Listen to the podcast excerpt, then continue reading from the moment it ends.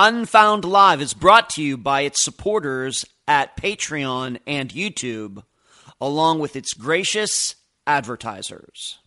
On this episode, I ponder the still unsolved murder of Missy Bevers. I have a theory on the cow mutilations. I examine a gold heist.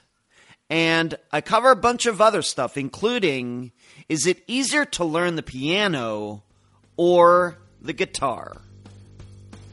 I'm Ed Densel, and this is Unfound Live for April 24th, 2023.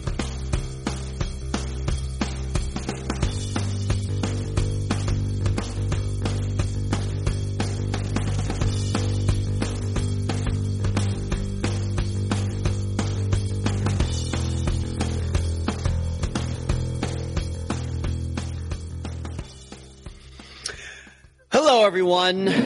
Hello, hello, hello, hello, hello. Is anybody out there? This is the Unfound Live show for April 24th, 2023. Hope you're all doing well out there in YouTube land or wherever you may be uh, listening or watching this. I'm doing good. Doing good, doing fine, been very busy. Uh, as I've posted in the discussion group and on the page and elsewhere, I've uh, got the newest found episode out for Patreon and YouTube supporters. Going to talk about that in a little bit. Also, have the newest episode of Unfound Now out for YouTube and Patreon supporters. So I've been working on that. Talk about that in a little bit. So I've been busy. And then, of course, uh, the regular Friday episodes. We got a big update episode that's coming out this Friday that I will talk about in more detail right before the show ends in about two hours. I am a very, very busy guy. And on top of that, I even found some time to play a little disc golf this weekend and did not play actually too poorly. Um, two guys tied for first place. Uh, they shot three, both shot three throws uh, better than I did. Could I have done three throws better? Certainly. Really messed up basket number two. And then could have maybe mixed in a made putt somewhere that would have added up to the three that I needed. So to be not too far away for, from at least tying for first uh, is pretty good given that I haven't been practicing very much. Why? Because I've been very busy. So there you go. Uh, as you already saw in the title for this live show, if, or if you looked at the description for this live show tonight, got a lot of interesting topics for you tonight. Going to talk to you uh, about UFOs, going to talk to you about cattle mutilations. I mean, it's like you're listening to some conspiracy podcast or something, but I can assure you, I'm going to bring a sense of, uh, of course, uh, maturity and level headedness and modesty to those topics. And maybe I'm going to surprise you with some of my insights into those uh, items. Uh, also, going to talk about a gold heist at the Toronto airport, which is very interesting because I've been by the Toronto airport so many, so many, so many, so many times over my life when we've gone fishing to Canada. And I got a bunch of other stuff to talk about as well, but those are in the description. So uh, you should be looking forward to all of those items. Um, I think I've talked about UFOs before, but I don't think I've ever talked about cattle mutilations on this live show ever. And so I'm going to give you some insight, my personal insight. I'm not a farmer, I don't know anything about cattle, but I do know a little bit about crime. So there you go. Let's see who's in here, and then we'll move on to some other things. Hello, Valerie. Valerie gets in first. Charles comes in with the rock on signs. Hello, nephew Charles. Say hi to the boys for me. Fishing, what's going on? Gumshoe Stories, how are you? Delane, Jasmine, Lisa. Delane says, I kept my head on a swivel the whole time. I promise you, but I was right near the Charlotte Motor Speedway, so I made it through. Uh, yeah, Delane messaged me. When was it? Yesterday, or the day before, Delane, that you had to. Uh, you were out there and uh, standing there by yourself, I think, outside somewhere, and you messaged me, and we were talking about keeping uh, your head on a swivel. Got to watch out. Don't end up like the drummer from Def Leppard that got uh, attacked out of nowhere uh, about a month ago uh, here in Florida. Hello, Katie. What's going on? Um, can't stay long. Four days in and out of the Freightliner. Beat me up. Wow, in a truck. Okay. What's up, Derek? Uh, good to see you. Thank you for your support. You and the green uh, name Derek. DLV, good evening in chat. Looking forward to hearing more about the Missy Bevers case. I'm going to that's another topic on the agenda. We just unfortunately passed the seventh anniversary of her murder not being solved. And I think it's been pretty much since, uh, since 2017 that I've made it a point to talk about Missy Bevers. Um, maybe not 2017 because this did not start until October 2017. So 2018, I make it a point in April of every year to talk about it because it's such a unique murder, even though we don't do murders on Unfound. So, yes, I will be talking about that. Gumshoe says, Good man, how are you? I'm doing good, Gumshoe. Been spending a lot of time at home. My car, I think, uh, has been a little lonely. As I was, I think I told uh, the think tank last night, uh, I've been spending so many days in a row, you know, up here in my condo doing unfound work sometimes I forget where I've parked. when I go down to the parking lot, which is on the ground floor, the building is on top of the parking lot. It's I, I forget where I've parked. That's how long you know how long I've been up here. So uh, there you go.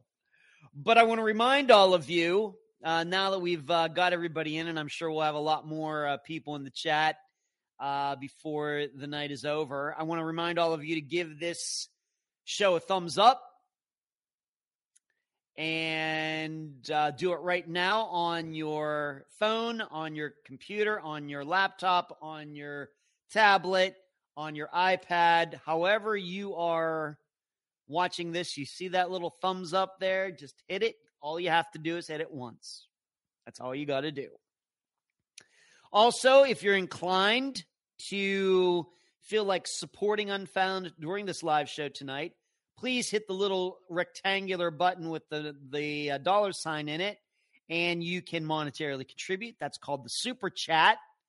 And you'll get this nice little pretty box over there in the chat and everybody will see what you've done. And maybe you want to put a nice comment in there. Maybe you want to ask a question that will certainly catch my eye during the chat uh, by contributing um, so maybe think about that, and I would appreciate that in the super chat. And as I always do, please think uh, think about or consider joining on patreon.com forward slash unfound podcast. It helps us out quite a bit. Also, paypal.me forward slash unfound podcast. And then also the join button below this video. You can become a supporter there and get some things that other people don't get or they get them much later. So uh, let's move on. I think I'm going to start out. Where am I going to start this discussion? I got a lot of unfound stuff to talk about, but I have a lot of non unfound stuff to talk about as well. So, where, oh, where am I going to start? And I'm going to start actually kind of with some, it's an unfound story, but it comes from one of the unfound nows that I did last year, and that would be Heidi Plank. Do you remember her? In LA, remember, she is the woman who was at her son's football game and she left early. She went back to her house. She was with her dog and she got in her SUV, went downtown, and her vehicle was eventually found down there.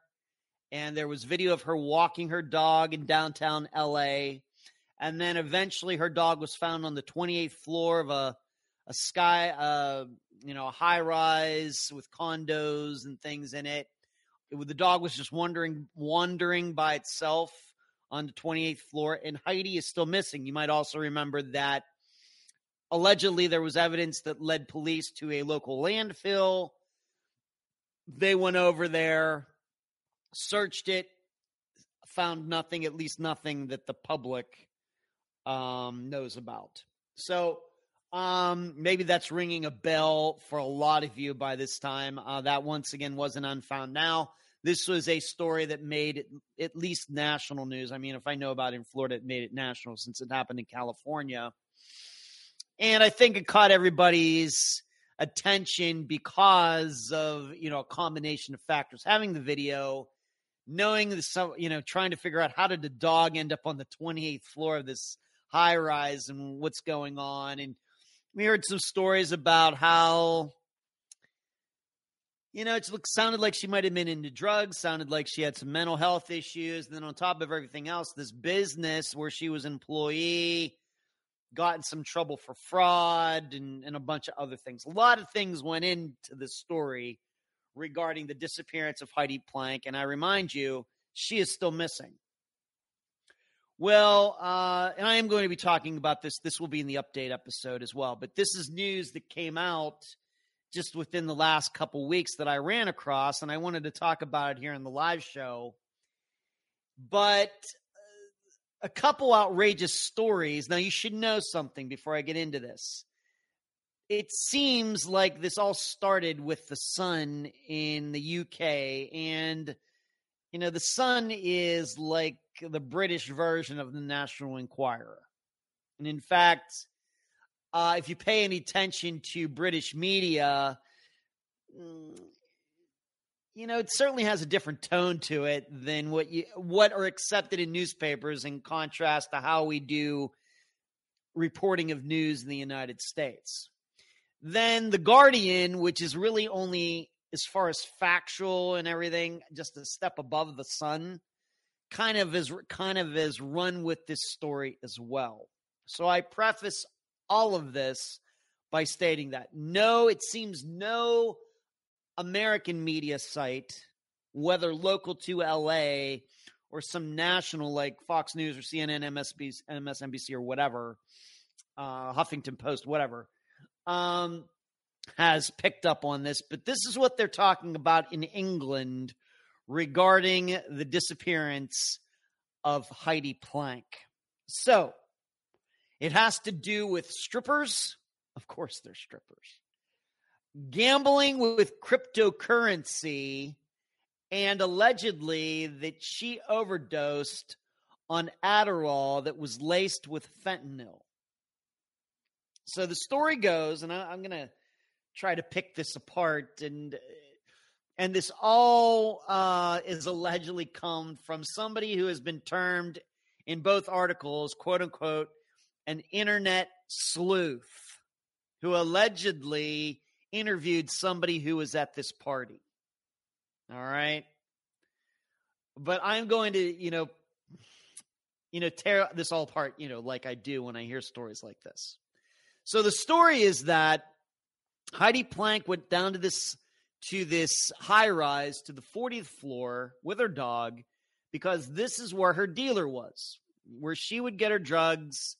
And she went up to this floor, and it just so happened that there was this huge party going on. All these people, like some rave, even though like it was still daylight out.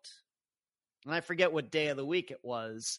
But allegedly, she showed up on the 40th floor, and there was this party going on. There were all sorts of strippers there. They were gambling. They were doing gambling with cryptocurrency. I don't know kind of gambling this would have been. Uh, did they have roulette wheels? Were they playing Texas Hold'em? I don't know. Did they bring in slot machines? It's all very vague, but this is the story. And there, of course, were drugs there. Of course, there were. And what happened was that she was there with her dog and she got these drugs and she was out there on the dance floor um, and took one of these Adderalls that was laced with fentanyl. She collapsed on the floor and died. And then everybody just vamoosed, as they say, took off.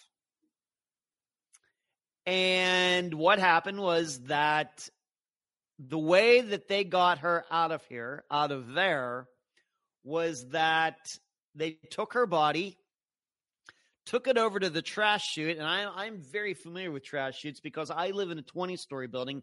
This is at least this. I guess this building was like twice as high as the one I live in. Is we have 20 floors, technically 19 floors because we don't have a level 13. You know, everybody's superstitious. That's true. This building does not have a 13th floor.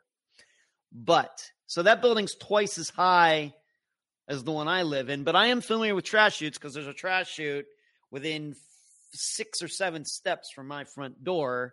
Where if I have trash, you know, I don't have to take it the whole way to the bottom. I just go over there and open up the door and it slides down there.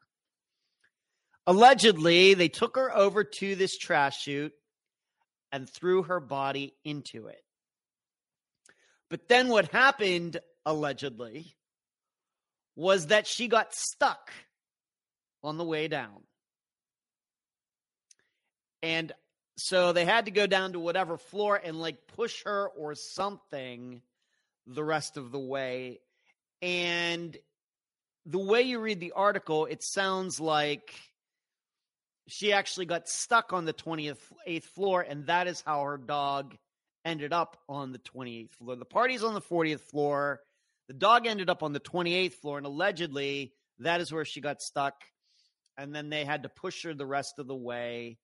And she ends up in this trash bin. And that's eventually why the police uh, eventually went to this this uh, dump or whatever it was and tried to look for her. Of course, did not find her. This is the story. Now, keep in mind, nobody is, um, no names are mentioned. This all comes from allegedly some internet sleuth who talked to a party goer there. It doesn't seem there's any like there's any video of this at all, but this is the story. And uh, like I said, if you just Google this, you will find uh, the story and you can read it for yourself. Both stories are fairly long. Uh, I would say that I'm hitting the most important points, my my opinion. And then, of course, it's very sad. Uh, her son, you know, done with his football game, texting her, "Hey, where are you?" You know, he'd had this great play, and everything. You know, it's very sad, very sad. I feel horrible for this uh, her son. Horrible. But there's a lot about this story that doesn't make any sense to me, and it really questions if any of this is true. I can certainly believe that she was in this high rise, but we have to think about some things. Now, there's a story that when it was recognized that she was missing, and you know the video came out, and they went into this building, the investigators, they allegedly went up to the 40th floor and found uh, you know, something evidence that this happened. Now, the first question I ask is okay, so they figured out that they needed to throw her down the trash bin, but they didn't clean up after themselves. You know, if you overdose, I guess there might be bleeding or maybe throwing up or whatever else that I guess must have left her DNA or something there. So they can get rid of her body, but nobody stuck around to even try to do anything like that. That seems highly suspect to me. In addition, there's this huge party, and we don't have any names about any of this. I mean, you know, if it's the strippers and cryptocurrency gambling and something or something, I'm guessing there's 20 or 30 people there. You know, what about all the other people who live in this building? In addition, you know, I know once again, using a trash chute just about every day for the last four years, because I will be honest, what I do with my trash is that being that the trash chute is so close, I don't have any waste baskets in my place. If I want to throw something out, I just open the front door, go to the chute, and throw it down the chute. I know I'm not supposed to do that, but I do it anyway. Shh. But being that I have experienced using a trash chute for like the first last four years, I'll have been living in this place uh, four years come May 1st. How would they even know if they threw her down the, the chute that she got stuck somewhere? I can't figure that out. What did they do? Have somebody like waiting at the bottom? you know, at the chute bottom, at the, you know, you throw her down and I'll be watching for her. Do we really think that that happened? I mean, if that's the case, why not just carry her down there? If somebody's going to go down to make sure that she makes it down the whole way, they can't figure out some way just to carry her down there and kind of cover it up. It seems a little outrageous.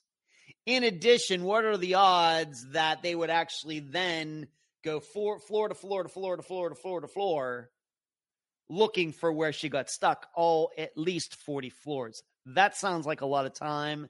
That sounds like a lot of work especially when you know that it's a dead body and you don't want to be connected to it in any shape or fashion, of course.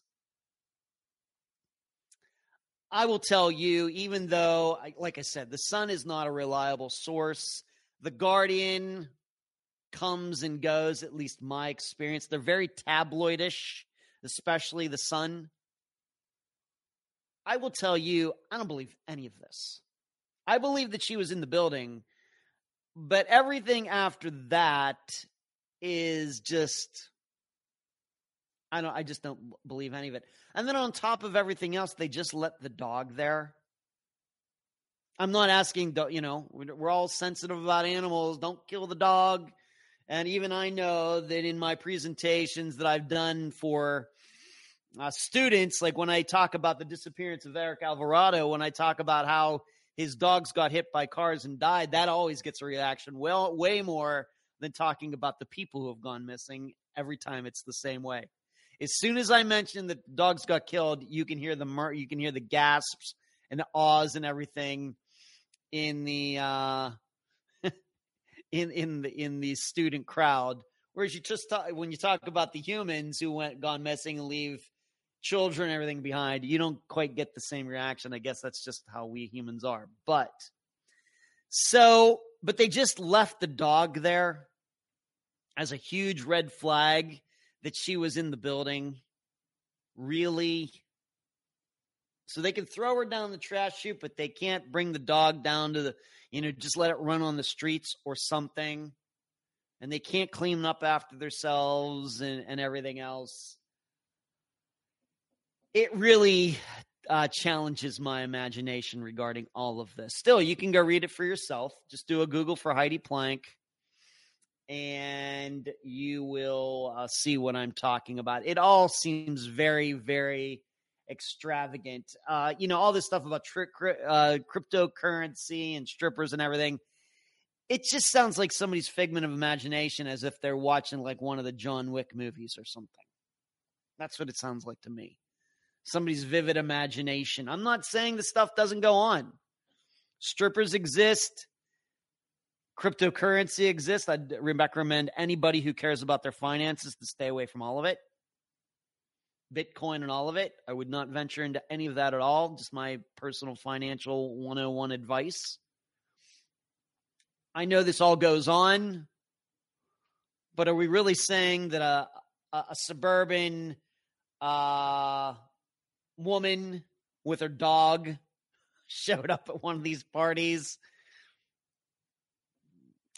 It just sounds a little outrageous. It really does. Now, you may be asked, but Ed, well, then what do you think happened? Here's what I think happened to her.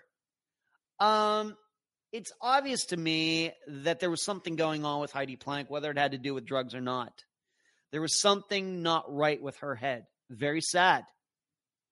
Very, very sad. Uh, I've convinced myself she went down to that building all by herself and threw herself down that trash chute. And that's how she ended up and didn't get stuck or anything else. She went up there because you have to remember reading about her, there was something about her and roof roofs or roofs roofs or roofs and you know going out on balconies and things like that there was something having to do that she liked doing that for some reason. This then makes sense to me. There was something about heights and her condition. I think I think she went up to that 28th floor, or whatever floor, all on her own with her dog, and then threw herself down the chute. Now, I will tell you though, of course, trash chutes can vary in size from building to building to building. You know, I realize that she's a woman. It doesn't seem to me that she was overweight in any way. So it does make it more possible that she could fit in a trash chute. But I will tell you, in the trash chute that we have in this building, she would have a very difficult time. This trash chute uh, that we have, the door is not much. The door is square, and it's not much wider than this computer. Not the screen, but the computer itself. This MacBook that I'm using. The door is not much wider than that. It's square. You would, you know. But I don't know what the trash chute looks like in the building. It very well may be larger because it's a larger building, and I, I suppose there are a lot of different reasons the chute could be bigger so that's in my mind as well. I'm at least open to the idea. Maybe she didn't go into the chute, but I think that she just was totally delusional and went and did this all on her own. I also have another question that doesn't make any sense to me. So she goes to this party. There's all these people there. There are drugs there, and she's the only one that happens to take the fentanyl la- uh, laced Adderall. Somehow everybody else was just staying away from the drugs. Nobody else overdosed because I haven't heard of anybody else going missing around that time. That also challenges my imagination a little bit. If there were there was fentanyl that was in the drugs that were at this party, she's the only one that died. I don't know how this stuff gets published. I really, really, really don't. But this, I think, gives you an idea of how I look at disappearances when I'm reading about them the first time. All, you know, all these wheels in my head start turning. Whether it's whether I'm reading just a regular news story about a new disappearance or I'm reading a disappearance for the first time in the Charlie Project. Like today, I took about an hour to look at some new disappearances, thinking about reaching out to certain people. And already, as I'm reading the details and the circumstances and a little about the person, already the wheels you know, are already turning. Well, this is what it sounds like in my head when these things are going on. I start to really try to think of these things in, you know, somewhat logical terms. And none of this story about Heidi Plank makes sense uh, at all to me. I think this is somebody's vivid imagination. Uh, you know, whether this internet sleuth exists or not, this could just be in somebody's head. This very well could have been just in the re- reporter's head, some writer's head over in the UK, and decided I'm going to write a story. I'm going to claim that the source is some internet sleuth who I'm got, not going to name, and I'm going to say the internet sleuth somehow figured out how to track down one of the party goers, one of the strippers, the DJ, or whoever else. And I'm just going to put this story together because I just need to get something written today. Because if I don't, I'm going to get fired. This is what it sounds like to me. So, what is everybody? Uh, hello, uh, Stitching. What's going on? haven't seen you in a while. I'm doing good, Stitching. Just talking about this disappearance of Heidi Plank from last year. Rockford says, I don't believe it either. Yes, you have the Phoebe Handsjuk case in Australia. Okay, fair. But this story about Heidi sounds more like an It's Always Sunny episode than anything in real life. Uh, it's Always Sunny in Philadelphia. Never watched it. Charles, indeed, a football mom at a stripper drug party while her son is at the big game sounds pretty unlikely. I mean, she was a piece of work, Charles. I mean, there's no de- denying that. But you know, it just gets it just is really challenges my imagination. It's just too many leaps for me. Delane, I just wish she'd have left the jog at home, but you never know when a mix up mind is going to snap. That's right. Carry the chute the chute we the chute we have at work doesn't go down but across. A linebacker can fit in it.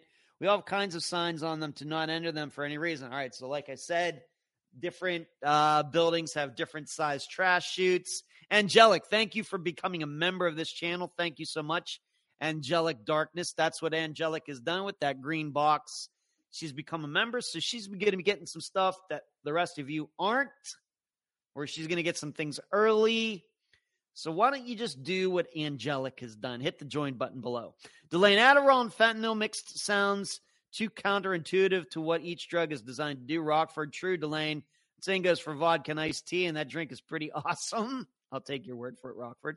Kay Klein, a female student, died at Penn State by falling down a trash chute, so it's not totally uncommon. There you go. Thank you, Kay Klein. I think I remember that. Carrie, uh, shoot, that's all right, Carrie. Charles Fentanyl makes it into a lot of powdered drugs like Coke. Yep. Yeah, and it's way more dangerous than them than all of them. Uh, thank you, Angelic. You're very kind. Thank you so much. Thank you for becoming a member. So, um, you will hear this all again on Friday for the update episode because this is an update. Uh, I can't avoid talking about it. And of course, I will cover it in the same way, sounding very doubtful. But it is news. It just came out within the last couple weeks, right here in April of 2023. So you maybe want to check that out. Um, just maybe for some, you know, some, you know, it's not funny. She's missing. She's obviously deceased. It's sad. You have a son who's missing his mother. He doesn't care if she had a drug problem. He doesn't care if she was had some sort of mental illness and everything else. And it's just horrible that there are so many media sites out there that will do something like this and, and write stories like this. You know, and I, I think that you've heard me over the years. I am very critical. You know, I'm in media. I, I am a reporter. That's what I am. And you've heard me more than once be very critical of my fellow media types and how they handle information, just sometimes seemingly making stuff out of uh, out of thin air. And I still continue to think of that line from the the movie network. They'll tell you any crap you want to hear. Um, so there you go. Heidi Planck still missing. You know, they've already gone and looked in this uh, landfill once. Will they go again? I mean, what are you going to do? I mean, how much stuff has been piled on top of that section where she might be since then? It, the search only gets harder now. You have to dig even, uh, you know, farther down. So, uh, very sad. This is one of those where you might have to be open to the idea that she'll never be found. Just, but just because she's not found does not mean all of the stuff that was written in this Sun and this Guardian story happened. I mean, all of that is crazy.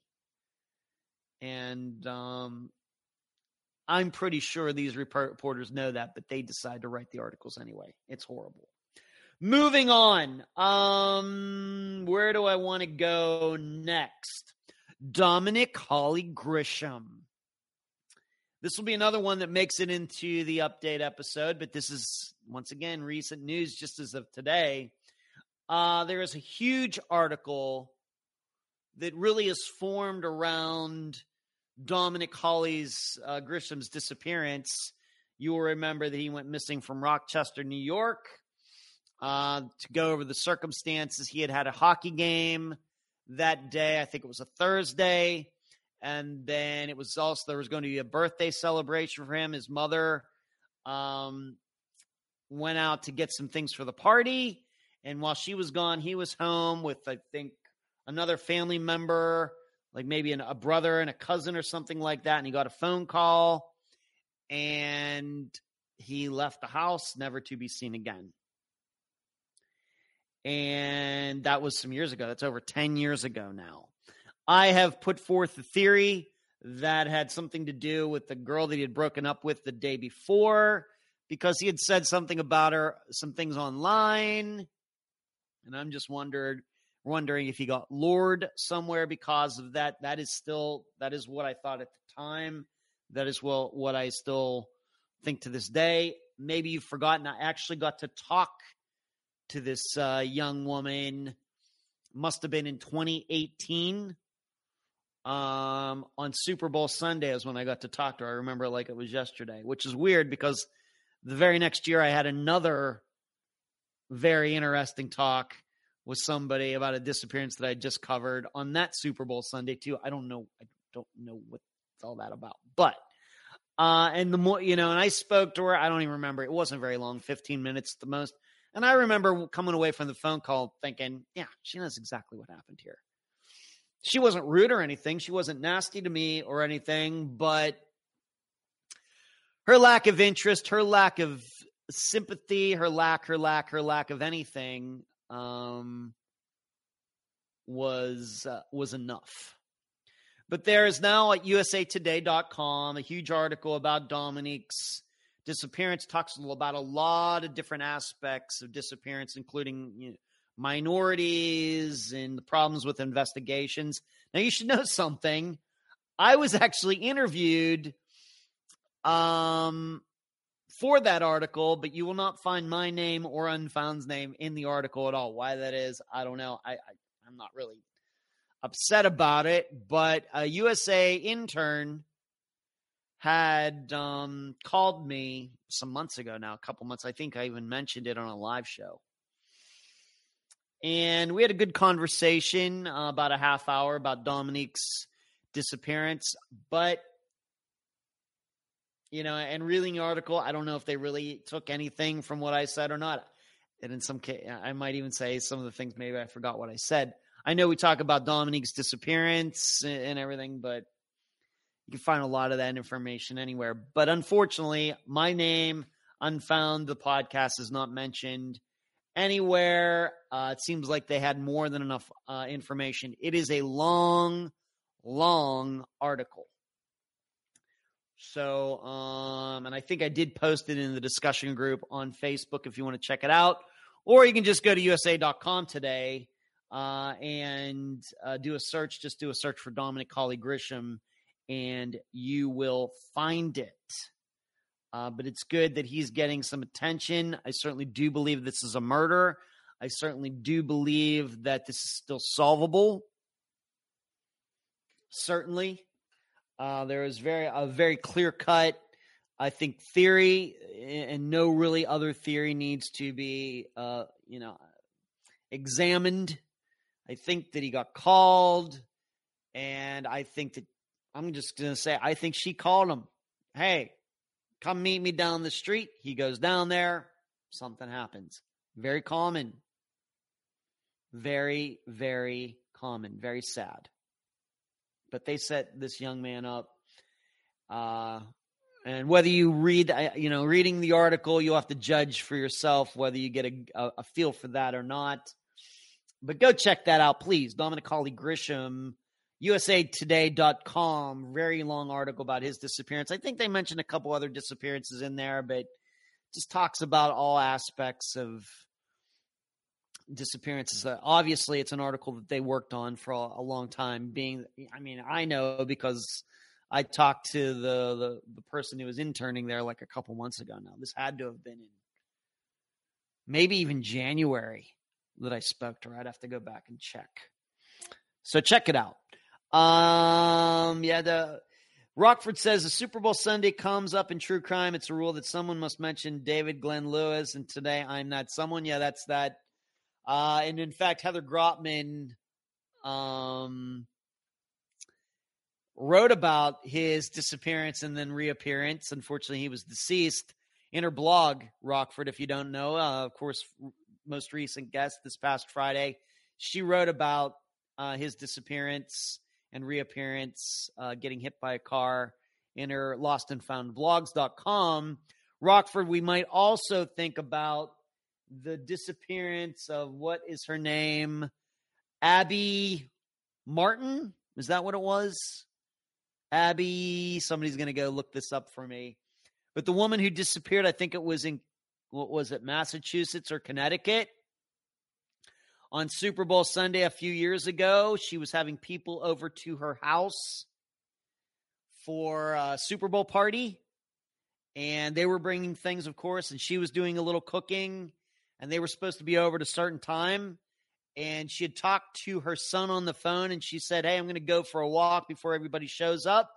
The people show up at her house. She's not there, never to be seen again. So, Rockford, that happened on a Super Bowl Sunday uh, as well. If you want to look that up, once again, I'm thinking uh, I wasn't familiar with Heather before now, but I'm going to check out all her articles. I can't remember the party's host name, but yes, it was in New England. I do remember the story. Yeah, Rockford, that's what it is. Um, yeah, Rockford, I think you would. You're you, now that you have something else besides listening to Unfound. I know you're trying to catch up on all the episodes, like Marty is. Uh, but Heather's uh, her articles, you got to read them. There's 33 of them. They're all excellent.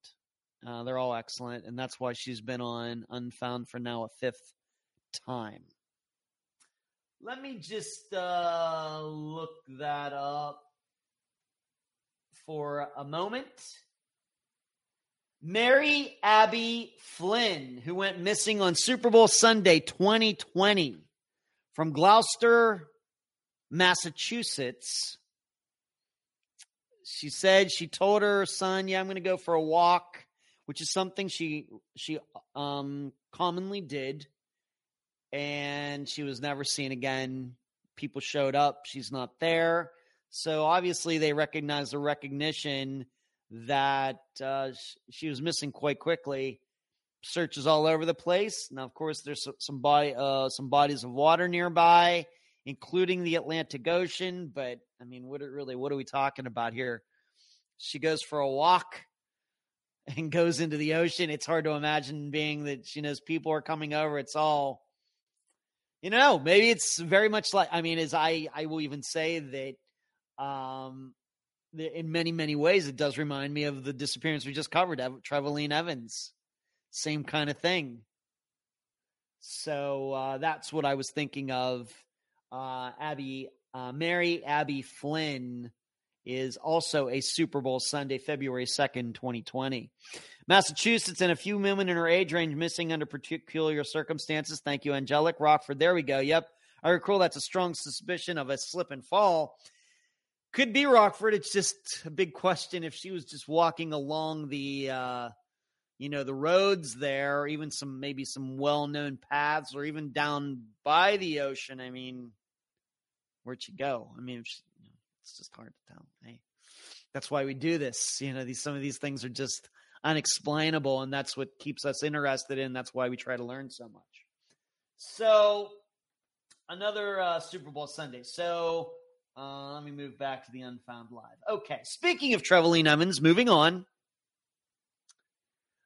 Uh, put the poll up, and uh, probably nobody's surprised that virtually everybody believes uh, that she was murdered. Um, in the discussion group, gave like murder, suicide, accident, started a new life virtually everybody picked that Trevaline Evans was murdered right there in Llangollen. Doesn't look like Llangollen, but that's how you pronounce it. Wales.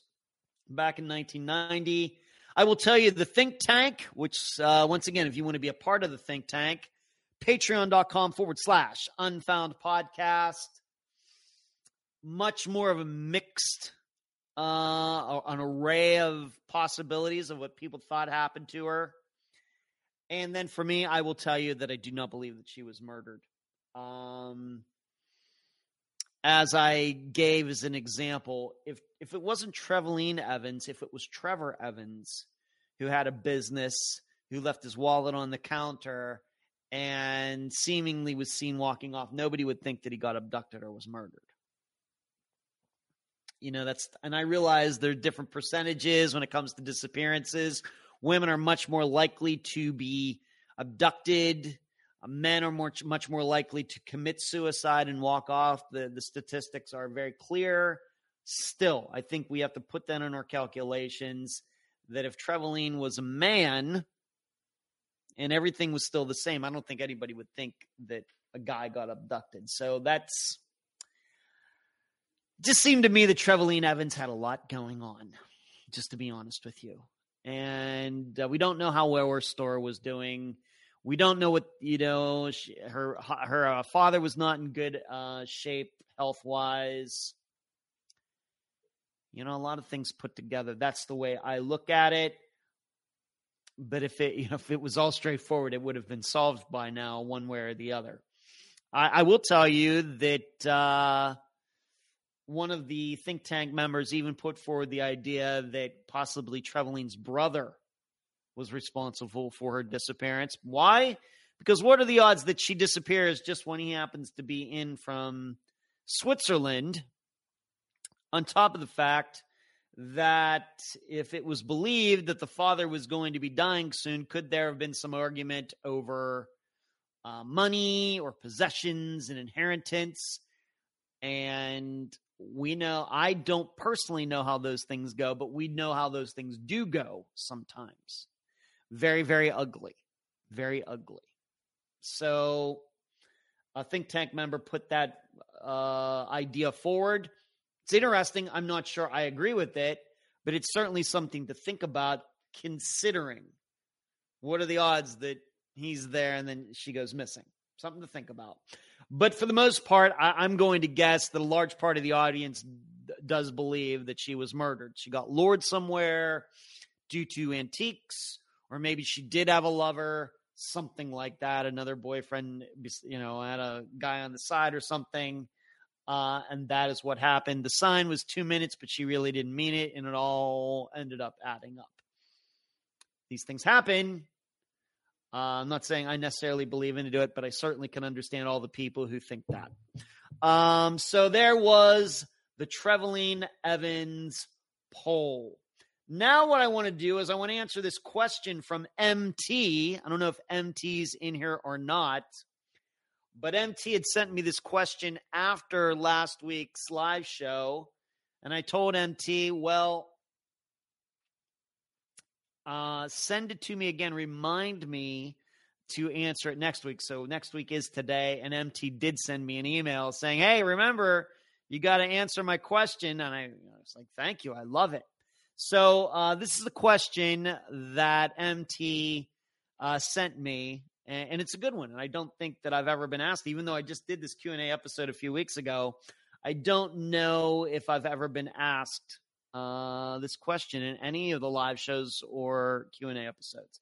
MT asks, you have mentioned that you play both the piano and guitar. My question is if either one was easier to learn. Also, do you play any other instruments? Well, MT, I have to explain some things here. First of all, when it comes to playing the piano, um, I joke about it now, but it was kind of true and that is I had no choice. Uh, my mother was a piano teacher. In fact, my mother was a music major. Uh, she graduated with a degree in music and got her master's in music from Duquesne University in Pittsburgh, which is a very kind of well known music school. Now, you should know, funnily enough, funny enough, that my mother's instrument was actually the trumpet but that's not what she ended up teaching. She ended up teaching the piano, and she started doing that right around the time that my mother and father adopted me. To remind all of you, I was adopted. Because what had happened, she was a teacher, and when they decided they were going to adopt a child, they made the decision my dad's going to uh, continue to, you know, further his teaching career and my mother uh, decided she was going to start teaching piano out of the house. And that's what she did from the early 70s until virtually my parents moved to Renfrew, Pennsylvania in like 2004. So over 30 years, she taught piano. That was her income.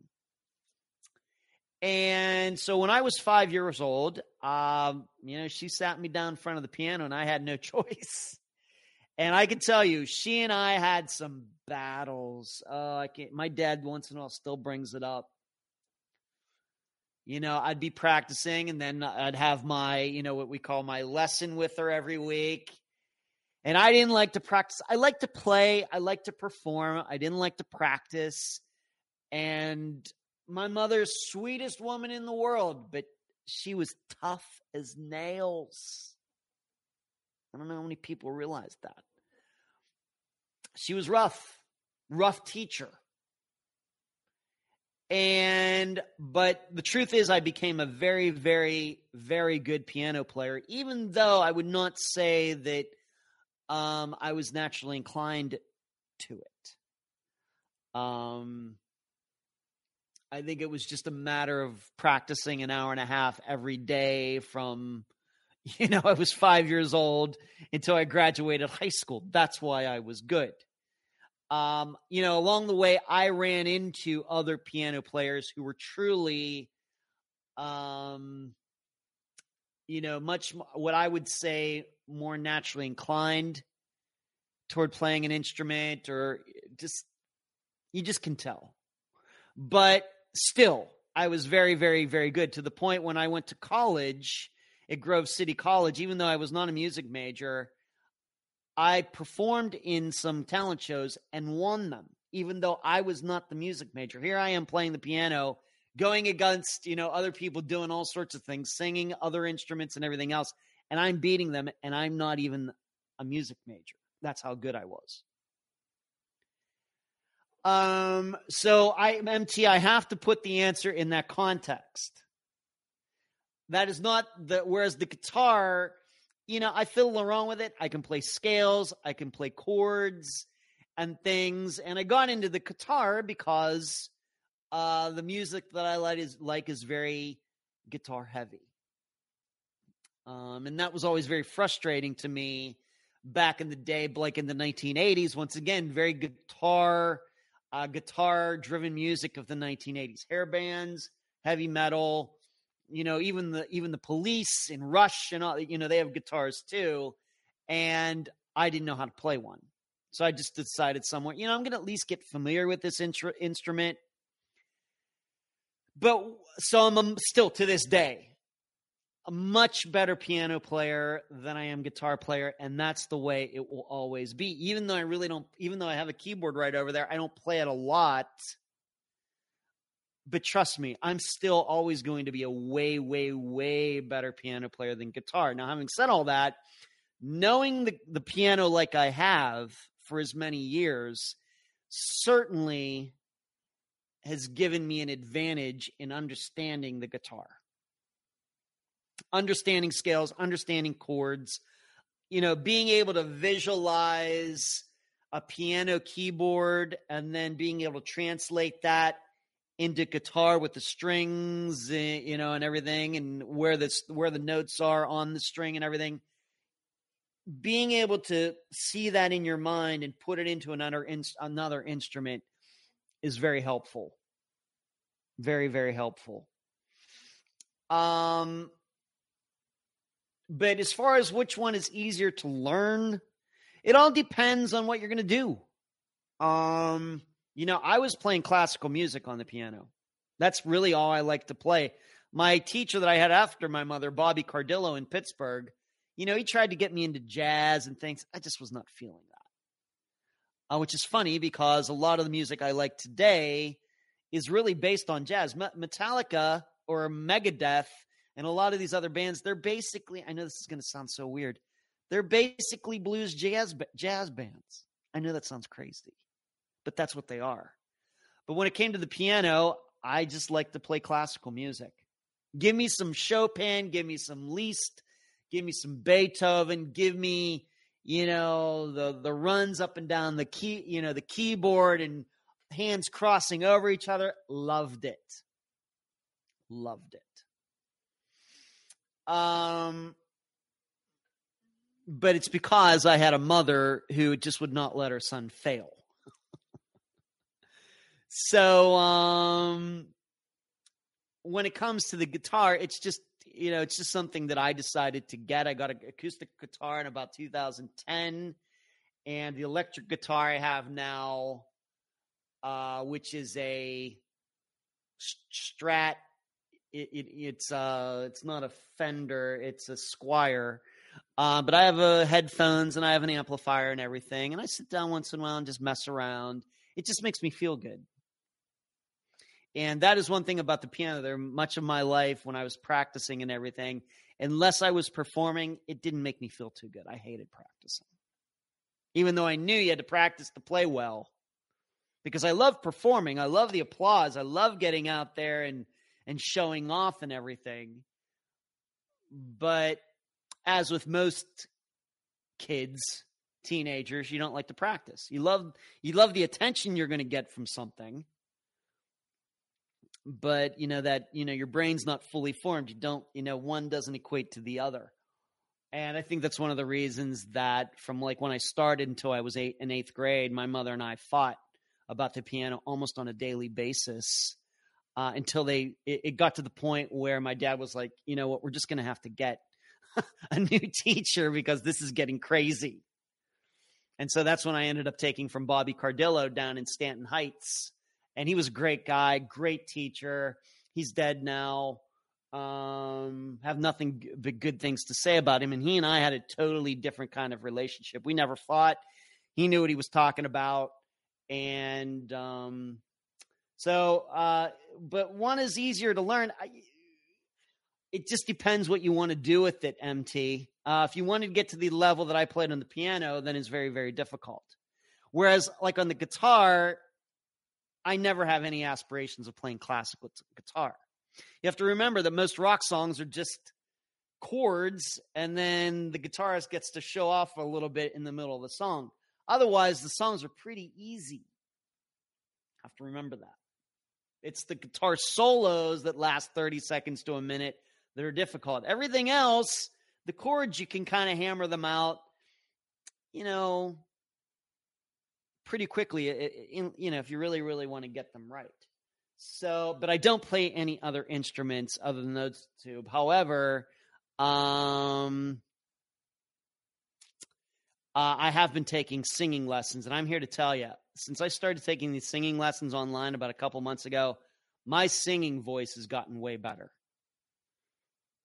my my uh, endurance is uh, increased, my range is increased, and so uh, I'm having a lot of fun with that. And I hope to appear at a local karaoke uh, event here very soon, singing some uh, of my favorite songs. Although I can't sing any like Iron Maiden songs yet, or um what other you know what others you know groups have songs you know i can't sing like photograph by def leppard yet but there are some other songs that i really like that are really challenging that i can sing now that that surely most men cannot so i'm having a lot of fun with that i'm going to keep work, working at it i hope to get to the point where i can sing some maybe i will show up at karaoke and crank out some def leppard or some uh, Judas Priest or some Iron Maiden or Queensryche.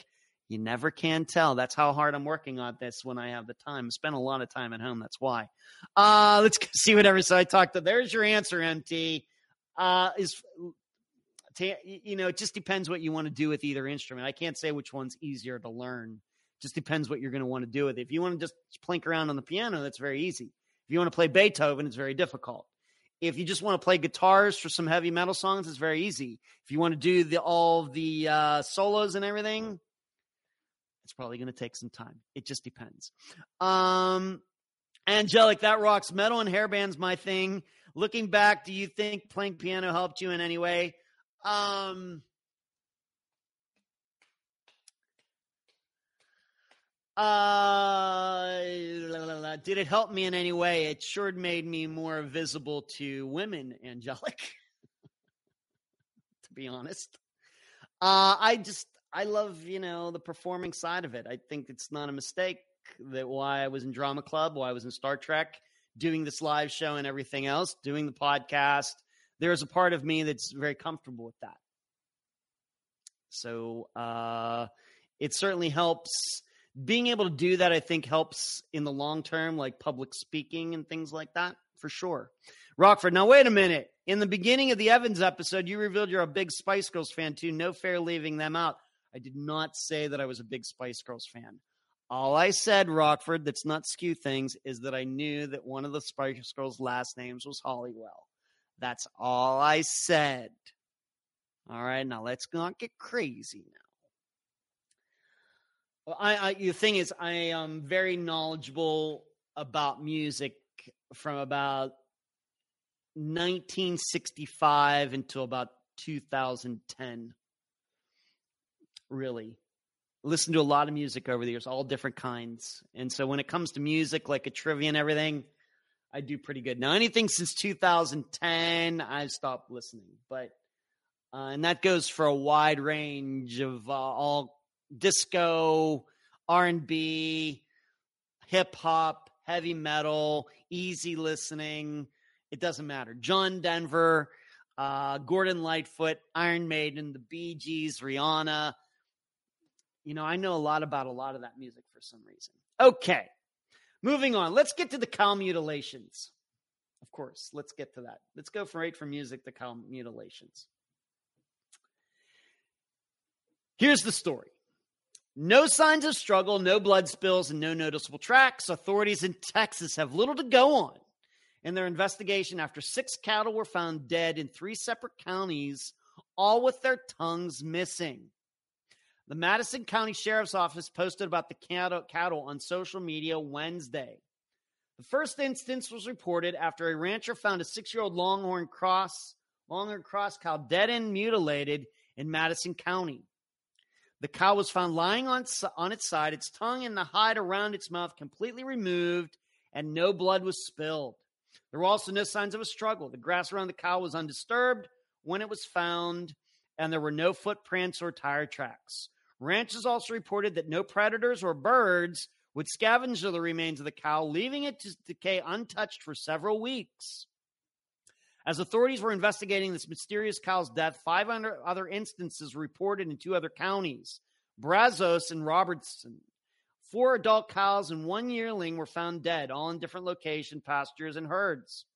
All the cows were found lying on their sides as well, with precise cuts along their jaw lines and their tongues missing, deputies said. There were also cuts made along two of the five cows' genitalia. Again, there were no signs of a struggle, undisturbed grass, and no blood spilled. The cause of death for all six cows is still unknown. Multiple similar incidents have been reported across the United States. We are actively coordinating with other agencies to find answers. Anyone with information on these incidents or if someone witnesses a similar circumstance is urged to come to contact investigator Foster at 936-348-2755 during business hours. All right, this is surely the first time we've ever talked about cow mutilations uh, it, on the live show. Let's see where it was. Uh, couldn't resist that one. I know you could. I just something. Uh, Angelic says, "Sorry, music not the same breakaway." Yes, these cattle mutilations are blowing my mind, Katie. And this is why I don't like people. People that hurt animals are so dang horrible. Humans make me sick how they treat animals. Uh, this is Linda Moulton Howe territory expertise. LA says doesn't seem like a human could do it, but I know that it sounds crazy to think otherwise. Well, I'm going to put a theory out there. Now, I realize the cow mutilations in the United States have a long history. A lot of conspiracy theories around them. Uh, and in fact, I even took time to go to Wikipedia and read about uh, how this all gets started. It seemed like it kind of popped up like in the late 60s and then in the 70s, it really got going. And then, you know, the government and UFOs and black helicopters and all of these things. And it seemed to have died down for a little bit.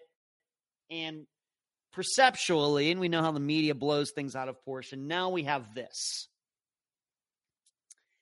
And like I said, I've read a and read a lot, and in fact, it even says that if you want to, anybody can have access to the FBI's files regarding all the investigations uh, regarding cow mutilations. You don't. I don't think you even have to file for it. There's somewhere online where you can just go there and look at all of the investigations that they did. I have not done that, but I read that in one of the articles that I read, not in this one, of course, but in something I was reading about that it says you can do that. They're very, very open. Um, of course, usually you have to file for that stuff, but the information's out there if you want to read it, and we know how unusual that is for the FBI. I have a totally different spin on this. Uh, Rockford, my theory is that it's because a lot of people like beef lengua have at it. Not my thing, but is a thing that doesn't remotely condone these acts of cruelty. I'm gonna. And this is a totally now. I'm not saying any nobody else has thought of this, but I haven't read this anywhere. But I did run it by my assistant Shri. Shri could not be here tonight. Uh, It was her son or daughter's birthday, so she's out having a great time. So she was excused for moderating tonight. That's why you don't see her in the chat. Um, but I ran this theory by Cherie just to make sure I wasn't crazy because Cherie is the usually the person I run these things by. I'll text her and we'll talk about something, and she does the same for me. I think that these mutilations are done to cover up theft. And that is not a theory that I have read anywhere in getting ready for this live show tonight. I read a lot about people just being nasty, as some of you have said. I've read about cults. I've read about how, you know, some scientists are trying to dismiss it just as cows that are dying and how scavengers go down and start eating the dead animal and everything else. But um, I've not read anywhere anything about could this just be the covering up of cattle theft? And I'm going to explain it to you very quickly. Carrie says Sheree is our voice of reason. Usually, that's true. Sheree, at least she is my voice of reason on a whole bunch of different topics, for sure. She is invaluable when it comes to that. I'm here to tell you. So here is how I think about it. You know, these cows, as they have stated in these articles uh, and other articles, are not cheap. They have a value, huge value, six thousand, eight thousand dollars, and then of course all the money that's put into feeding them and watering them, and if they need any medicine and everything. I mean, these are investments. You know, whether you're into eating meat, you're not into eating meat, or whatever else. I'm not here to get into all the morality of that. But we know that these are huge investments. But we also know that you know these these farms in Texas and elsewhere, even here in Florida, they're huge. People own hundreds and hundreds and hundreds of cattle. In addition, you just heard this read the story recently. There was an explosion in Texas that killed 18,000 cattle at once. Remember that? That was just recently. I'm very open to the idea that this is all about theft. Now, what do I mean? Here's the way I think about it. You know, I will tell you now, I realize that each farm, you know, brands its own cattle and everything else. But think about it this way if you're a smaller farm, you got some cattle, what happens if one of those cattle, right in its prime, right when it's really going to start paying off for you, gets sick? Something happens, totally out of your control. You know, cows have genetic issues too. Cows get cancer just like humans. Cows can die early, just like humans can die early. You know, 20 year olds getting cancer and everything else. This happens to cows too. It happens to all animals. We have an expected life you know, span for humans into our 70s, maybe, but we know a lot of people die in their 50s and 40s and 30s. Same way with cows. Maybe they're expected to live 20 some years. But what happens if one gets sick? You've put all this money into it, and right around that time, it gets diagnosed with some d- disease and it's incurable. And you get all this money invested in it. Here's what you do if you're an underhanded farmer what you do is you let the cow die. You take, of course, if you've branded it or something like that, you take all the markings off of it. Of course, all farmers now know about cat, cow mutilations, cattle mutilations, because that's they're in the cow business and they've heard of this. It's a, uh, like an American thing for the last 50 years. And so the farmer starts thinking, you know what? I can take this dead cow carve it up, mark it up, and make it look like this is one of those cattle mutilation things. I'll take it over to my neighbor's farm, dump it, make it look like it's their cattle or their cow, and still one of theirs. This is what I think is going on. You get a you get a brand new cow for free because what is not what is mentioned in one of these articles, not in this one, is one of the farmers says it's amazing how many of these cattle who cattle are healthy are the ones that die. These healthy cows are not dying they're being stolen and replaced by a dead sick cow. That's what I think is going on. I know it sounds crazy. I know for me, Mr. You know, simple theories when it comes to disappearances and everything else. But we have to remember farming is big business. And yes, Katie's or, or insurance. Yeah. How do we know these farmers aren't just killing their own cattle? Because they're sick? Right. LA or just insurance fraud, claiming the death unexplained, not even stolen or rip. That too, LA. That too. We just have to remember there is big, this is big business. Big business. And as we continue to hear all the time, you know, farmers are hurting. We got these conglomerates, you know, taking over the cattle industry, taking over the, you know, what is, what's that, uh, some of these countries or in some of these big corporations that own all these farms and trying to put smaller farmers out of business and everything. I'm not saying that's not true, but we know. We know these stories are out there. What will desperate people do? I think they'll steal other people's cattle. I mean, cattle stealing has been part of the American story since the 1700s.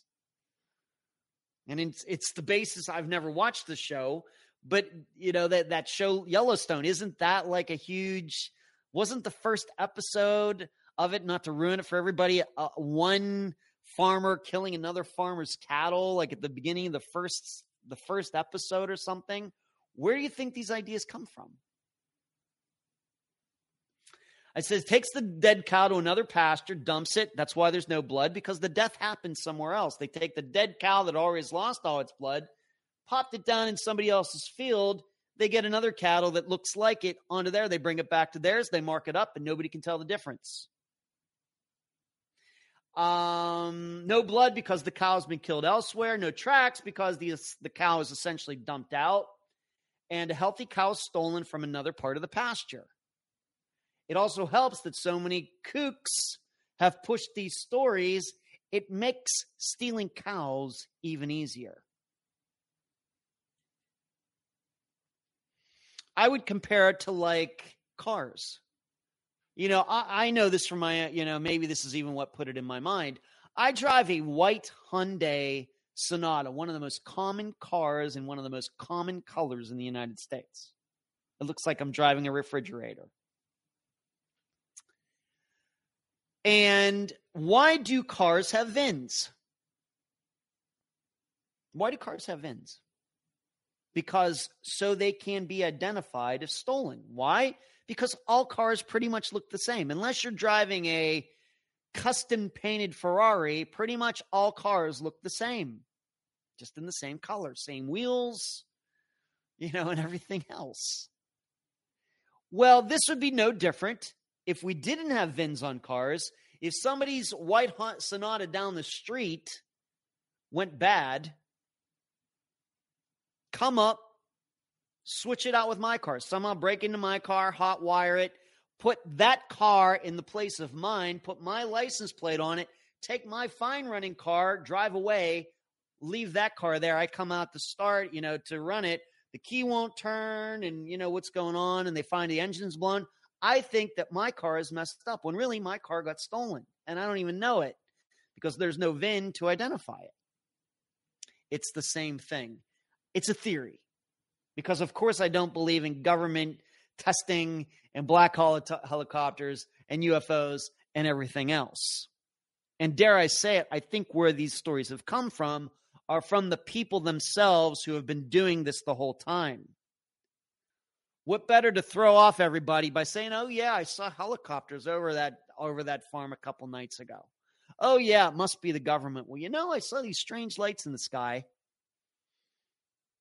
that makes more, you know, that makes all the sense in the world to me. I got to tell you. Uh, hey, hey, Sheree, I was just talking about you. We were, we were all just talking about you. Um, Katie says, wouldn't there be brands on the cows that were stolen? Yeah, they take them off. I mean, where are you going to, you know, the thing is, Katie, where are you going to go look? If you think a cow, your, one of your cows has been stolen, where are you going to go look? There's all these different cattle all around. You're going to go count all, you know, look at all 1,000 of them?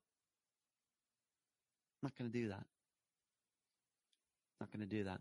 Jasmine, yes, you're right about the Yellowstone. I, I was right. They uh, Jasmine wasn't it that they poisoned the feed or something like that? That's the only episode I've ever watched of it. The first episode. Uh, Ellie says, "I like your theory." Uh, Deborah says, "Keep track of the cars." Marty, sound like you nailed it. I agree. The theory is very plausible, and farmers can't afford biometrics. Sheree says, sorry about that, Deborah. Your message got held by YouTube and timed out when I finally logged in. It was my fault. Nothing wrong with your comment. Art, Calvin, it's in DNA, but I doubt they're going to pay to collect those records. Right. We have to realize, like I said, the story from a couple weeks ago, there was like an explosion somewhere that killed 18,000 cattle. 18,000. Do you really think if somebody uh, believed a cow was one of the, uh, a cow was taken, they're going to go through 18 cows looking for their own one? Of course not. Of course not. But certainly, on the other hand, somebody who has lost a cow or a few cows due to disease or whatever else, take these cows over, still somebody else, put that one there. Nobody knows the difference if you do it right. I mean, they're the experts in cows, not me. So I think it's conceivable. Um, Puma, when it comes to music, except country. I don't do country. Derek, you almost have to leave tracks of some sort because howls are huge. Females, 1,600 pounds, males, about 2,400 pounds. To transport an animal of that size and weight would be difficult to move or transport, maybe. But the you have to remember, Derek, these are people who do that. It's not like me rolling up trying to steal a cow, even though growing up in Pennsylvania, our backyard butted up against the cow pasture where I saw cows every day. I could look out my bedroom window, and about uh, 100 yards away, there were cows. Hello, cows. That's where I grew up. But we just have to remember these are people who are in the business of cows. They're used to transporting them and doing all those things. And so they, you know, no different than piano movers. We all look at a, a piano, you know, how are you going to move that grand piano? That looks impossible. And then the experts show up and they show how to do it. And then it's like, that was amazing. Uh, like I never learned how to hotwire a car. Neither did I. Neither have I, LA. Neither have I. Although I did learn how to break into both of my Ford Tauruses when I had them because of how many times I locked the keys in the car because the dingers on neither of them worked for some reason. So if you left the keys in the car and opened the, the driver's door, there was no bell. And you don't realize how important that bell is until it's not there. Trust me. So that's my cow mutilation uh, theory. Had some time to th- think about it, and Sheree, I even told everybody I, I ran it by you uh, just to make sure that I wasn't totally, totally insane. Deborah says, I was raised on a dairy farm. It would be tough to move. But, Deborah, just imagine, though, if you were motivated, if you thought that it was going to cost you $8,000, I think you'd figure out a way. I think. Speaking of stealing, who doesn't like a good gold heist? A container carrying gold and other high value items worth, worth at least $20 million Canadian, that's 14.8 million US, was stolen Monday from Toronto's Pearson Airport. So I think this Monday, when they say Monday, I think this was a week ago. I'm very familiar with this airport. I've never flown into it, but I can't tell you how many times I've driven by it going uh, to Rice Lake in Canada to go fishing. Many, many, many, many, many, many times. Uh, so I'm very familiar with this airport and everything else. Anyway, the cargo arrived in an aircraft early in the evening. Peel Regional Police Inspector Stephen Duivesteyn told reporters on Thursday the co- container was then unloaded and transported to a holding facility in accordance with the airport's standard procedures for air cargo. Sometime after this, the roughly five square, five foot square container was moved, removed by illegal means and reported missing to the police shortly afterward. The container contained a high value shipment, the inspector said. It did contain gold, but was not exclusive to gold and contained other items of monetary value. Police weren't able to confirm the cargo's final destination, nor if the theft was related to organized crime or professional thieves. They also weren't sure if the gold is still in the country. Inspector emphasized that while this sort of heist is very rare, it is an isolated incident that poses no ongoing threat to public safety. Operations at Pearson would continue to run normally. The GTAA wishes to clarify that thieves accessed the public side of a warehouse that is leased to a third party outside of our primary security line. This did not involve access to Toronto Pearson itself and did not pose a threat to passengers or GTAA staff. In 1953, 10 boxes of gold bars were on their way to Montreal. They vanished from Pearson, then Malton Airport, in a heist that was never solved. 80 years later, um, that's only 70 years later. 70 years later, seen uh, Duivesteyn determined not to let history repeat itself. Our goal right now is to solve this theft. Our team is assembled. They are working diligently on this case. Um, what's everybody saying? That's me. I'm here in Toronto. So, LA, you know all about this heist then. Karen, I'm so late. I've missed most of the show. Well, we still got 40 minutes to go, Karen. Art, whoever stole that gold could probably pull off the cow switcheroo. There you go. Look at you, Art. Art Vandelay, look at you. Look at you. Right. It's the same kind of thing. Why can't you know all you know a five by five foot container that's in an airport and everything? How are you going to do that? Somebody figured it out. I don't think there's much doubt that this was an inside job. That's the I, mean, I think anybody maybe could um, say that.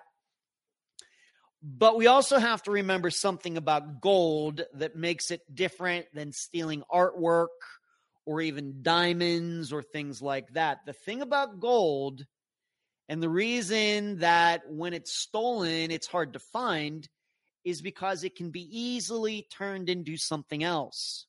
Gold can be easily melted down. You know, if you have gold bars, they could easily be melted down into little cubes. They could be melted down if somebody's really talented, you know, into jewelry or things like that. That is why gold is so hard to trace. The other thing, as if you ever watched a movie like Goldfinger, which is a, a you know James Bond movie, even though it's 60 years old, that is still a, an excellent um, movie about gold theft. Is that gold is one of those quantity quantities or one of those substances that you can buy it cheap one place, and if you can smuggle it to another country, you can get big time returns on your money.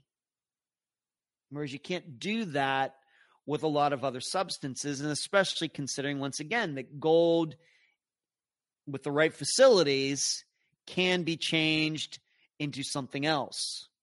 You know, it doesn't have to be gold bars. It could be gold cubes. It could be jewelry or whatever else. Once again, with the right expertise, the right um, furnaces, etc and you could just take that gold anywhere. Not to ruin it for everybody in Goldfinger, but the way uh, Goldfinger smuggled his gold was he turned it into a car. And so the car you see him driving, like for the first half of the movie, is actually a gold car. It's not a metal car. It's not an iron car or a steel car. It's actually made out of gold. And that is how he was smuggling the gold. He turned it into a car when he would get to his destination with the car, the car would get melted down. I know that's a little extreme, but the physics still apply. So, unlike diamonds, which we know are the hardest substance, and of course, if a bunch of diamonds just suddenly appear on the market somewhere, you know, everybody gets suspicious. Whereas with gold, nobody gets suspicious if some new gold rings and things uh, appear somewhere. In addition, you take the gold somewhere else, you take it to some other country where the markets aren't as above board as they might be in Canada or the United States in many countries where gold is you know the markets are just a little shaky and maybe there's a black market for gold and everything else you could just several times over uh you know increase the value of that gold just moving it from one country to another my opinion is that uh, they will be caught. We have to believe that there are, cameras and things, even though I know that this is, you know, probably an inside job. My prediction is these people will get caught. We have to remember it's only been a week. The question is whether the gold will be found. Uh, it's, it mentioned this one gold theft. There's some other stories about gold that has been stolen at one time or another. And what usually happens is most of the time the people are caught and the gold is just never found. Just, you know, what are they going to do? Torture the people over gold? Probably not. So we'll keep an eye on this. And, you know, it, it does remind me of a, um, when did this happen? It happened in California last year. I know I talked about it on this live show of that Brinks truck robbery. Remember the Brinks guys? Maybe it wasn't Brinks. Maybe it was Wells Fargo or something, uh, or some other company. They pulled into like a rest stop, and while they were gone, while they went inside, somebody came up and uh, stole everything out of the truck. Remember that? Have to look and see if that was ever resolved. I don't. I don't uh, remember regarding that. I don't remember. So we have this gold heist. Like I said, it's hard for me to imagine that these people will get away with it, but it would not surprise me if the gold's never found. Um, LA said it's perfect timing. Two stocks and and fiat going down, gold going up. I just sold stocks and bought seven grams of gold last month. LA telling us about uh, the business dealings. That's very interesting. I can't argue with any of that. Marty, the gold is probably long gone. Yeah. You have to figure in a situation like this eh, that it's not just about the stealing, but it's about what they're going to do with it after. And, and going back to like the art theft, it's a lot different in art than art.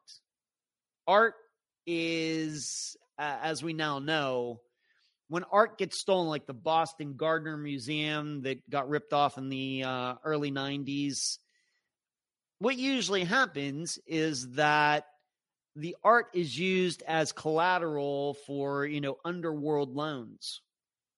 You know, it's not like, and sometimes they're held for ransom, sometimes.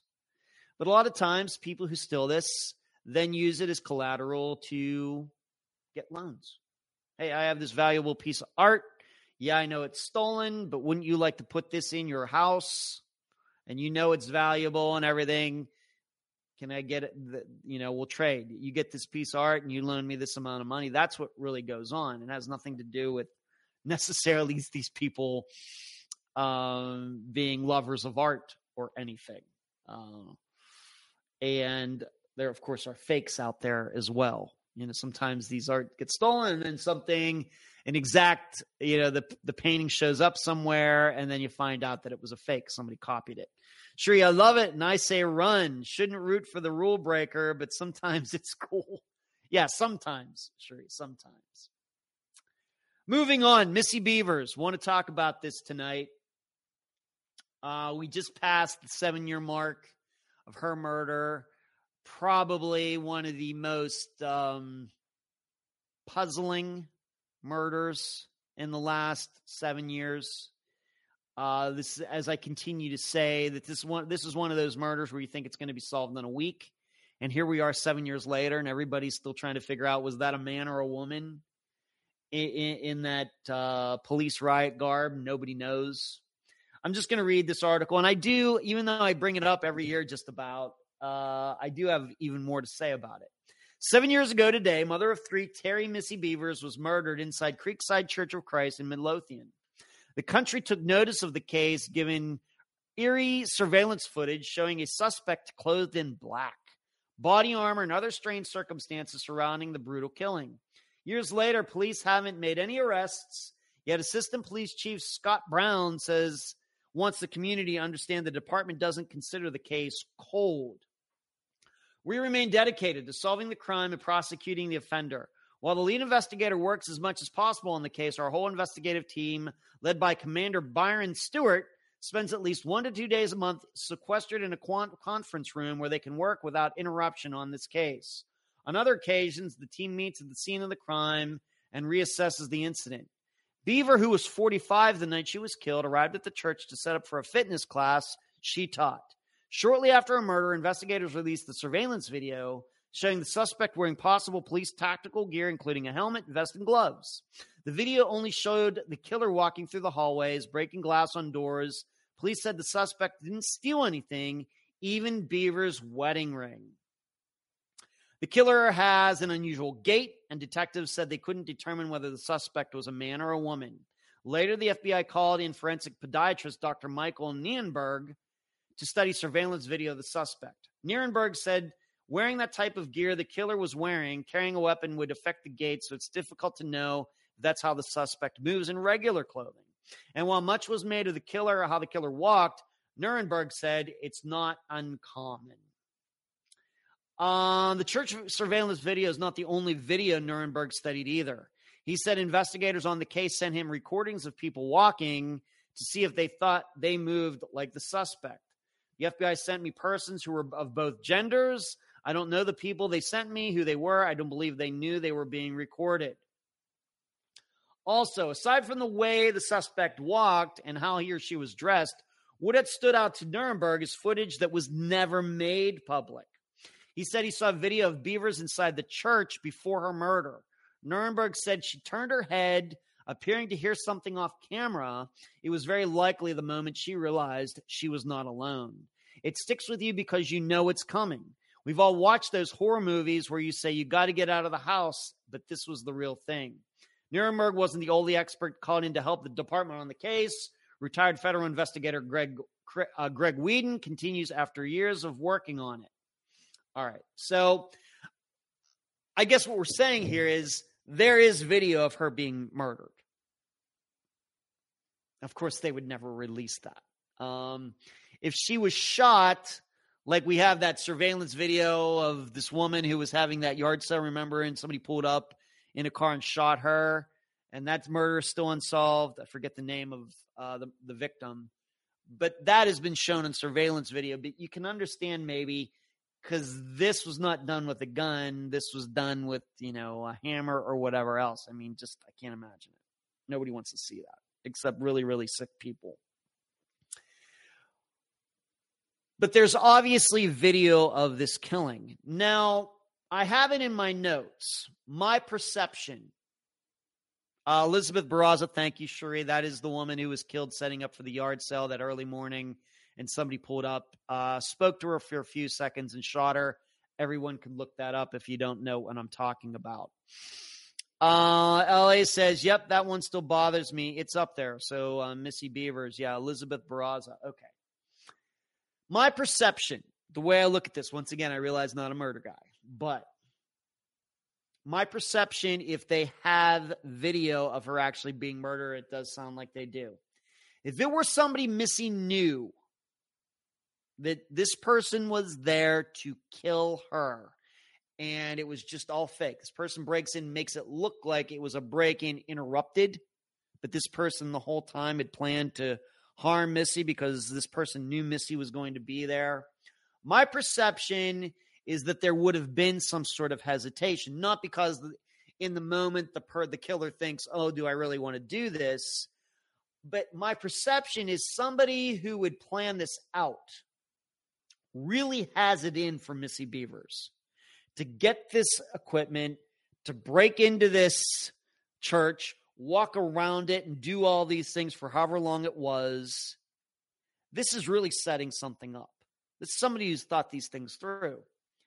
This person would want Missy to know this person's identity going through all of that. It wouldn't just be keeping the mask down, not saying anything, going over to beat, beat Missy and beating her up, and never with Missy then never knowing as she was in her dying breath, knowing who did this.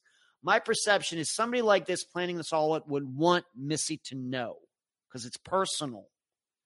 You ticked me off. You did this. You did that. I'm now getting the best of you. How do you feel about that? There would be some sort of hesitation. There might be a, con- uh, a conversation, or to put it in the Incredibles, the movie lingo, there would be some type of monologuing. It wouldn't be necessarily a minute, wouldn't be 30 seconds.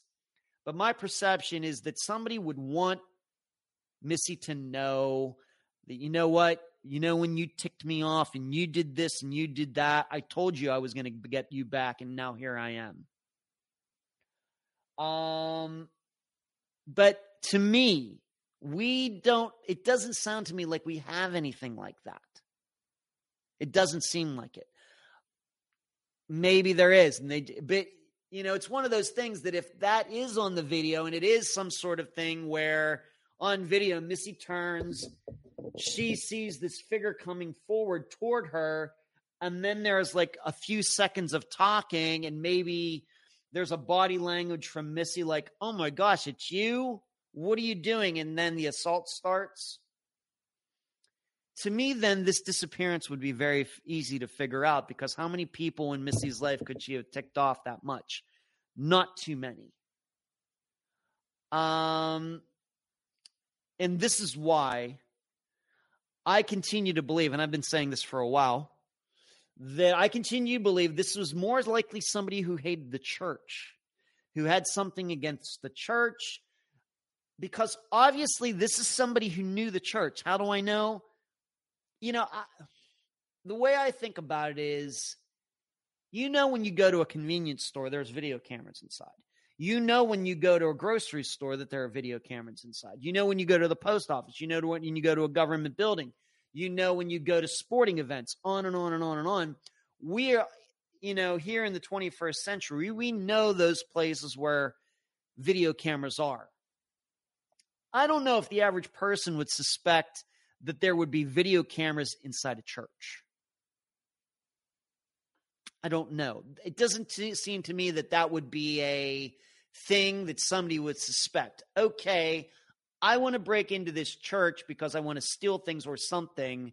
That means I'm going to have to put on something to cover my face and everything because there's cameras inside. To me, that this person chose to do this this person knew that that that church had cameras meaning this person was familiar with that church and had been in that church before. That's my reasoning. Um the other key question i have once again going from my notes is in that video Does the body language of the killer show surprise when the killer recognizes someone else is in the building? This is other, I think, the other key part of this. So we have Missy who's in there preparing.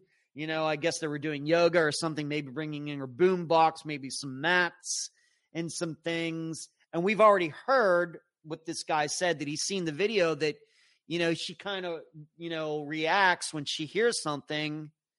How does the killer react when the killer recognizes that somebody is in the building. This would also be a huge way to tell whether this is somebody who knew Missy or not. Did the person just happen to be in the proper part of the building when Missy came in? Or was this killer like way on another part of the church when Missy came in and kind of wandered around and then was like, oh, yeah, somebody's here? This would all, all tell us a lot. So what was what was the interaction between both of them? And what was the killer's reaction when the killer realized somebody was in the building? Whether it was a man or woman whether the person knew it was going to be missy bevers or not. This is all very important to try to determine was this person there to just destroy the church and missy interrupted it? Or was the person there to kill missy? Um let me see what everybody's seeing. got a lot of typing going on here uh, Ellen was arrested recently, and people thought more video should have been released earlier. Maybe more video. Uh, Elizabeth Braza, Deborah. I think it was someone Missy knew because murder is up close and personal. La agrees with Deborah. Angelic and knows she would be there and know the opportunity. At least an FU. But yeah, even an FU takes a couple seconds to say LA. And that car pulling in U turn and went back track to the church. That's true. That happened. Scarlett, oh, the most Missy Bevers case intrigues me. Rockford, I agree with Ed. Also consider that the car was apparently casing a neighborhood business too. Jennifer says, such a strange case. Scarlett, do we see the killer notice Mitzi for the first time? We don't know. And that's why I'm saying, does the killer look surprised when the killer realizes that somebody's in the building? This would tell us a lot. Um, Marty, I believe that an individual is familiar with the church. LA, exactly. They need to release a bit more video, even if it's a bit blurred. Um, LA, exactly. They haven't even released cause of death, right? No, Scarlet, but uh, it was blunt force trauma. This was not a shooting. It was not a shooting. Uh, Angelic says, interesting breakaway. They had to have known because she posted that her Camp Gladiator class she was teaching was super early in the morning. That's true, breakaway, but who would know that? Uh, it's it, you know, it's just, it still could be a coincidence. Somebody happened to be in the church and Missy showed up. You know, just because it's posted there does not mean that everybody would see it. Bowling with cotton balls. That's funny. Wasn't she killed out in the lawn in the rain? I could be mixing cases. She was not. She was killed inside, inside the church. Uh, what had happened bowling is my understanding is that she usually she sometimes did have classes outside but because it was raining or the weather was bad or something she decided to have the class inside. I think that's how that worked out. Rockford also i promise you i don't get a check every time i mention this but the aaron stoner video analysis on bevers and liz braz is very compelling. Check them out if you're into this other case. She was indoors bowling. Okay thank you scarlet cranky. Hired hitman. They told the hitman the layout of the church and they got really curious and sloppy. Why didn't the hitman jump back out the window? He broke through the second time they heard Missy. Don't know. Charlie, I think Missy was targeted just like Elizabeth and very similar to the Jamie Faith murder. They all have similarities. Only one has been solved. Look at the solved one for answers. You know, the only one thing I would say to that, Cherie, is if somebody really, really, really wanted to make Missy dead, why not just park there in the parking lot, wait till she pulls out and shoot her as soon as she gets out of her car? Because you can never be assured. Yes, the person is in body armor or some sort of riot gear, and but there's no guarantee that Missy isn't going to get away. Obviously, at 45 years old, she's running these fitness classes. You know, she's physically able. Who's to say she couldn't run? I mean, let's just all be honest. The way that person looked in the video walking around with all that garb, Missy surely could have run away. Missy surely, given her fitness level, could have run away from this person, man or woman, just because of the the stuff that the person was wearing. Would a killer really want to take that chance? Wearing all that stuff and just gamble that, you know what, things are just going to go right and I'm going to surprise her just at the right moment and she's not going to be able to get away that's taking quite a bit of a chance to me if you really, really, really want to kill somebody. Whereas in the Barraza situation, I mean, it's very straightforward. The car pulls up, somebody gets out of the car, goes right up to her in her own yard and shoots her. That is considerably different in my mind to somebody who plans something out to break into a church, hang out, break things for like 20 minutes or however long it was, and wait for Missy to show up. There are so many things that could go wrong. Whereas when you just pull up in somebody's front yard and shoot, how much can go wrong? Not much. Not much. Just the way I think about it. Uh, not to rebut anyone, but if targeted, then why is that car driving around for all the cameras in the area to see? It almost has to be the killer's car, by the way. Scarlett, thanks for confirmation on the cause of death. It's just also sad. Yeah, Scarlett, they've never, um, they would never show that video and everything. You know, even if you go on YouTube for like shoot, you know, killings and self defense issues. They'll show shootings, but anything else, you know, is, is just not going to happen. Um, but they said it was blunt force trauma. It was some some sort of blunt object, or you know, it doesn't sound like it was a knife. It was a hammer. It was a, you know, something like that. And you can see the person using some tools in the video. Um, LA, yeah, even in Daybell, allegedly Alex missed Tammy and Brandon Boudreaux. Okay. So that still continues to be my analysis. I continue lean to lean toward the idea that this was not targeted, that Missy was in the wrong place at the wrong time, simply because I can't I can't believe anybody would sit down and figure out this is the way they wanted to kill somebody it just doesn't seem, you know, you really want to do it, so you keep it as simple as possible. This does not seem simple. It seems like it's a uh, a plan, all you know, with all sorts of things that could go wrong, including getting, you know, most importantly, getting caught. M- you know, my insight. And Scarlett said, and she was so small, Marty, I believe it's a robbery gone wrong. The way the person was walking, they seemed like they didn't seem nervous at all, as if they knew no one would be there at that point. That's true. You could look at it that way, Marty. Marty, I think Missy caught them off guard. Like I said, we would uh, we would be able to determine all of this very very quickly if they were to release if there was any hesitation between Missy and the killer. If the killer looked like was saying something to Missy, or if the killer had some sort of surprise or something. Um, you know, when noticing that someone was in in the church besides the killer. We, that just those two things would tell us so much. Unfortunately, these are the things the police don't tell us, and it, it's very exasperating. All right, uh, what do I want to go to next? Fifteen minutes. Just want to go through a few more um, unfound things. Um, the next found episode is now out for Patreon supporters. And for all of you YouTube supporters, if Elizabeth Smart's disappearance and discovery interests you, and I think you could should consider becoming a supporter. Please, please consider. It's a it's a good one. Um, what I did was I went back through some articles, uh, just like I did with Brandon Lawson's. I go over some articles that were written when Elizabeth went missing. I go over some articles that were written while she was missing, and then I read some articles that came out after she was discovered. And I go through um, why did she go missing? Why was she missing for that long? Why was she dis- discovered alive? And then I go through all the contributing factors. And uh, like I said, I kind of go through it like the NTSB does, looking at plane crashes. So please consider becoming uh, a member, and you get to read those. Those are not going to be public, unlike the unfound nows, which eventually get made public. These are not going to be made public. These are for Patreon people, supporters, and unfound or YouTube members only.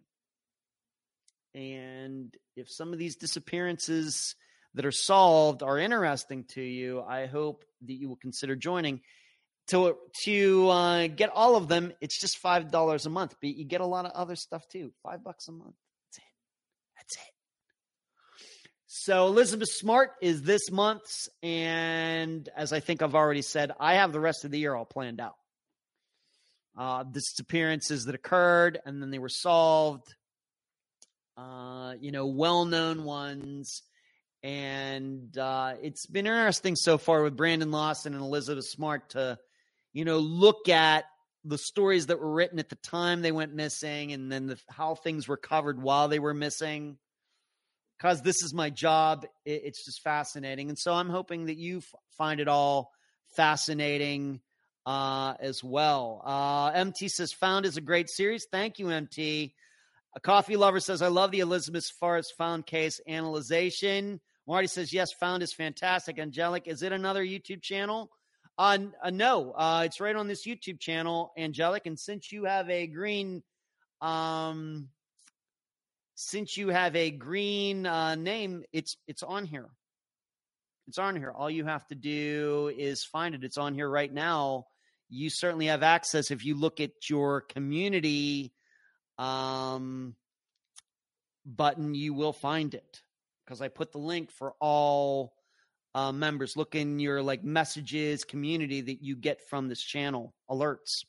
Uh, coffee. Elizabeth Smart's mother, Lois, lost her father and left the window in the kitchen up. Yeah, Lisa, remember $5 is like $1 last year. That's funny, Lisa. Deborah Brandon Lawson case has always fascinated me. Well, Deborah, I hope you got to. That's once again, it's on right here on this YouTube channel as well. Coffee, Brian David Mitchell came in through the window. Yeah he did. So the newest found episode is is um out and please consider it. You're seeing all these people complimenting it, uh, giving it compliments. So so many people cannot be wrong. So angelic, um, you know, look for that. It's right here on this channel. It's unlisted, so the regular public can't find it. If you can't find it, email me or message me or something and uh, we'll see what we can do about that. Uh, Unfound Now, of course, it's the, getting toward the end of the month. So for all those same people, the newest Unfound Now is out as well. And I'm not going to reveal the identity of the missing person. Of course, all those people who have already gotten it know what I talked about. But we're going international for this Unfound Now. It seems to be like a common uh, story recently. Went to New Zealand. We just went to Wales.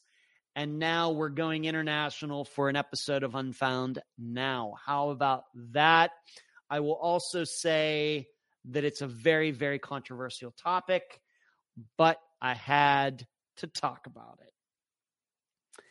Uh, Lois got distracted, forgot how to close the window. Thank you, Coffee. Coffee is going through some of the details of Elizabeth Smart's kidnapping. So Unfound Now is out. Found is out. Unfound Now is out. Like I said, I've been busy. I play disc golf. I go to trivia, and everything else is working on Unfound stuff. So I hope you will all take part watch, listen, all of those members, and all of you who aren't, come on, get with the program. All right, moving on. One more thing I want to talk about. Let's see what we got here. UFOs. Of course I do. Um, the Pentagon released a video of a reported UFO flying at a high rate of speed in the vicinity of Air Force of an Air Force MQ-9 Reaper drones that showed some really interesting things that everyone thought was truly anomalous. The object flew over South Asia earlier this year and appeared to have a propulsion trail, but was later deemed to be a sensor artifact. Dr. Sean Kirkpatrick explained in this video is out there if you want to see it.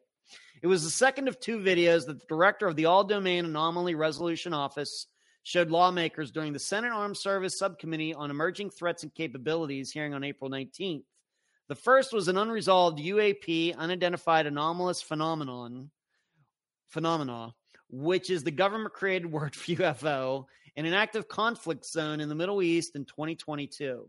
Why am I showing this you this Kirkpatrick told lawmakers this is the kind of data we have to work with and the type of analysis we have to do, which can be extensive when you have to pull these apart frame by frame. Further, we're now matching all of this with models of those imaging sensors so that I can recreate this. I can actually show how the sensor is going to respond. Kirkpatrick showed an infographic during his presentation with information about the 2023 UFO sighting in South Asia that he said is resolved. Kirkpatrick showed an infographic during his presentation with information about the 2020. Okay. As they are attached to a national security area, does it show some anomalous phenomenology that is of interest? He said. If it's just a spherical thing that's just floating around with the wind and has no payload, that's less important than something with a payload on it. And that's less important than something that's maneuvering. An in depth report about UFO reportings is expected to be released sometime this summer, possibly in July, Kirkpatrick said. He opened his presentation by saying there's no definitive evidence of extraterrestrial technology or alien life. But the number of UAP reports has increased, has increased over the few years as the stigma associated with UAP slowly wears off and as the government ramps up its efforts to address potential safety risks associated with unexplained objects in the sky. Last week's public hearing was only the second one in the last 50 years in which lawmakers have openly discussed UFOs. The first was last May. Kirkpatrick said there needs to be more information and data funneled to the AARO if the department hopes to close unresolved cases. We're working with the joint staff to issue guidance to all the services and commands that will then establish what are the reporting requirements, timeliness, and all the data that is required to be delivered to us and retained from all the associated sensors. Um, and then they have this this quote from, um, you know, this documentary filmmaker that's doing all this. Uh, as you would expect, I don't believe any of this. Um, you know, I continue to be amazed by one, uh, one overriding huge problem with all of this. This is even going back to this these videos that were taken years ago by these fighter pilots in their jets. These are military people, whether they're flying their own planes or they're flying drones, and their job is to protect other people. Yet, in all of these circumstances, none of them decided that any of this stuff was dangerous. Moreover, none of them decided that this any of this stuff needed to be followed. None of them, you know, reported this. And in fact, in that video where it shows that little white pill or whatever they called it streaking along, these guys were laughing at it. That's how serious all of this is. Um, you know, they're right there. You know, these things are seen at the time, but these people who are supposed to be looking out for that particular area don't do anything about it. That tells me there's a lot of hype that is going into this. There's something going on here where some people are making much more of a deal about this than should be. Now, we can understand it. If this is just somebody with a camera phone out somewhere and sees something, yeah, what are they going to do? you know, they're just, you know, they're out on a vacation somewhere and they see something off in the distance. They get there, you know, it's not like they can follow it. I mean, what are they going to do? Call 911? I, you know, I don't know. You know, I will tell you, you know, just with all this, you know, there's you know, aircraft and Coast Guard planes and helicopters and everything all the time out here uh, uh, off the balcony and everything else. So we understand why the average person wouldn't do anything about this, but it's hard to understand why these people whose job it is to protect people just aren't phased by any of this. That should tell you something. It really should. Um. Uh, yeah. Okay. Thank you. Just. Uh, uh, News Nation just interviewed Avi Loeb, professor, Harvard, pro alien. Yeah. Okay. I know who he is. Yeah. LA. I just.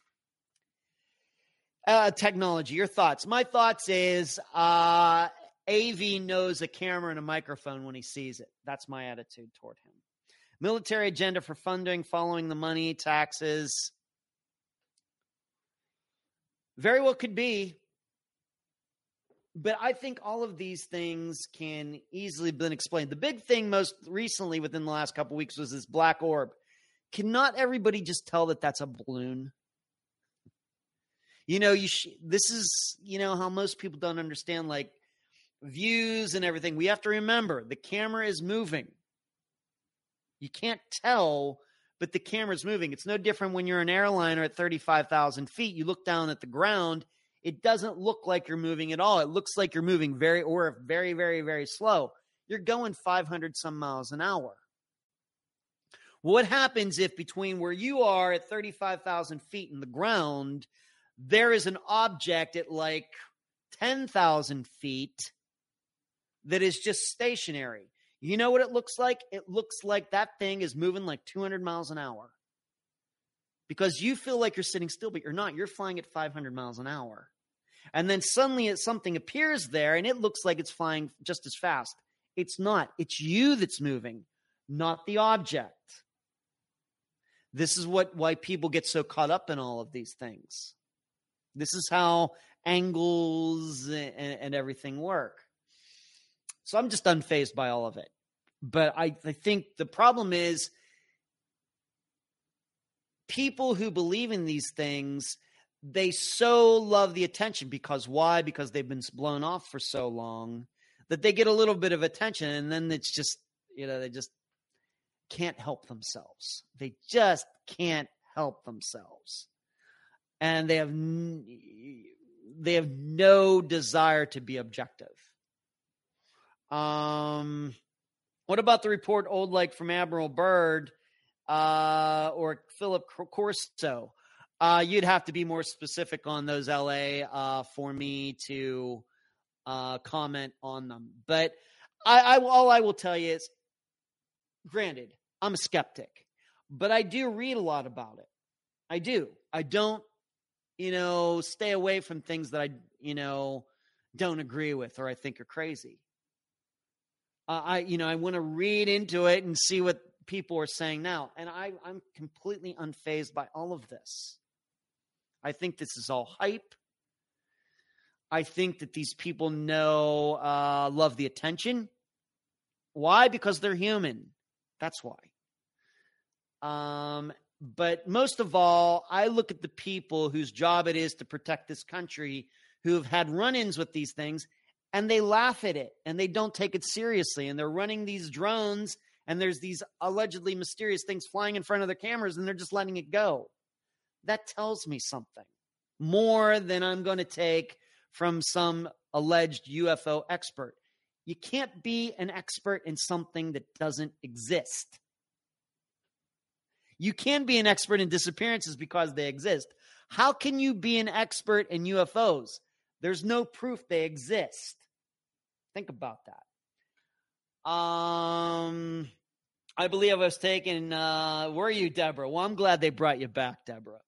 Angelic, exactly. I always think moon moving so fast when driving, been in the same spot. I've been waiting to beam up out of here since 1972. Maybe it'll be like Star Trek 4, Angelic. Your homework, the famous crop circles next week. I know about the crop circles. Those were proven to be a hoax, too. All right, this Friday, as I think I've already mentioned, update episode, if you can believe it, 19, uh, number 14. It's crazy. Number 14 all I can tell you, I'm just going to warn you right now, it's going to be a long one. Got a lot to talk about. I mean, I think we've had five people discovered. I just found out about one today. Five people discovered since the beginning of January. So that alone is going to cause the episode to be long, but I got a lot of other things and a lot of other disappearances to talk about. It's going to be a long one, but I know how much you like these update episodes. So, the, you know, I, and I enjoy doing them. So there you go. And of course, uh, the, the names I read off at the end, that list keeps getting longer too. So it all contributes. But update episode number 14 this Friday, 2 p.m. Eastern. Of course, you people who are Patreon members and YouTube members, you will get yours a day early. One more reason for the rest of you to sign up, start supporting this podcast, this channel, and everything we do here. So uh, that's it. You're welcome, Lisa. It was, a, I, I agree, Lisa. This was a great live video show tonight. It was spectacular. I agree. Really, really, really, really agree. So that's all I have. Thank you so much for giving uh, Unfound this channel a bit of your Monday night. For all of you who are listening to this podcast, thank you for listening. And you will hear me all by myself this coming Friday for update episode number 14. I have a ton to talk about. A lot of things going on with so many of Unfound's cases. Keep your head on a swivel. Good night. Say hi to the boys to, uh, uh, for me, Charlie. See ya.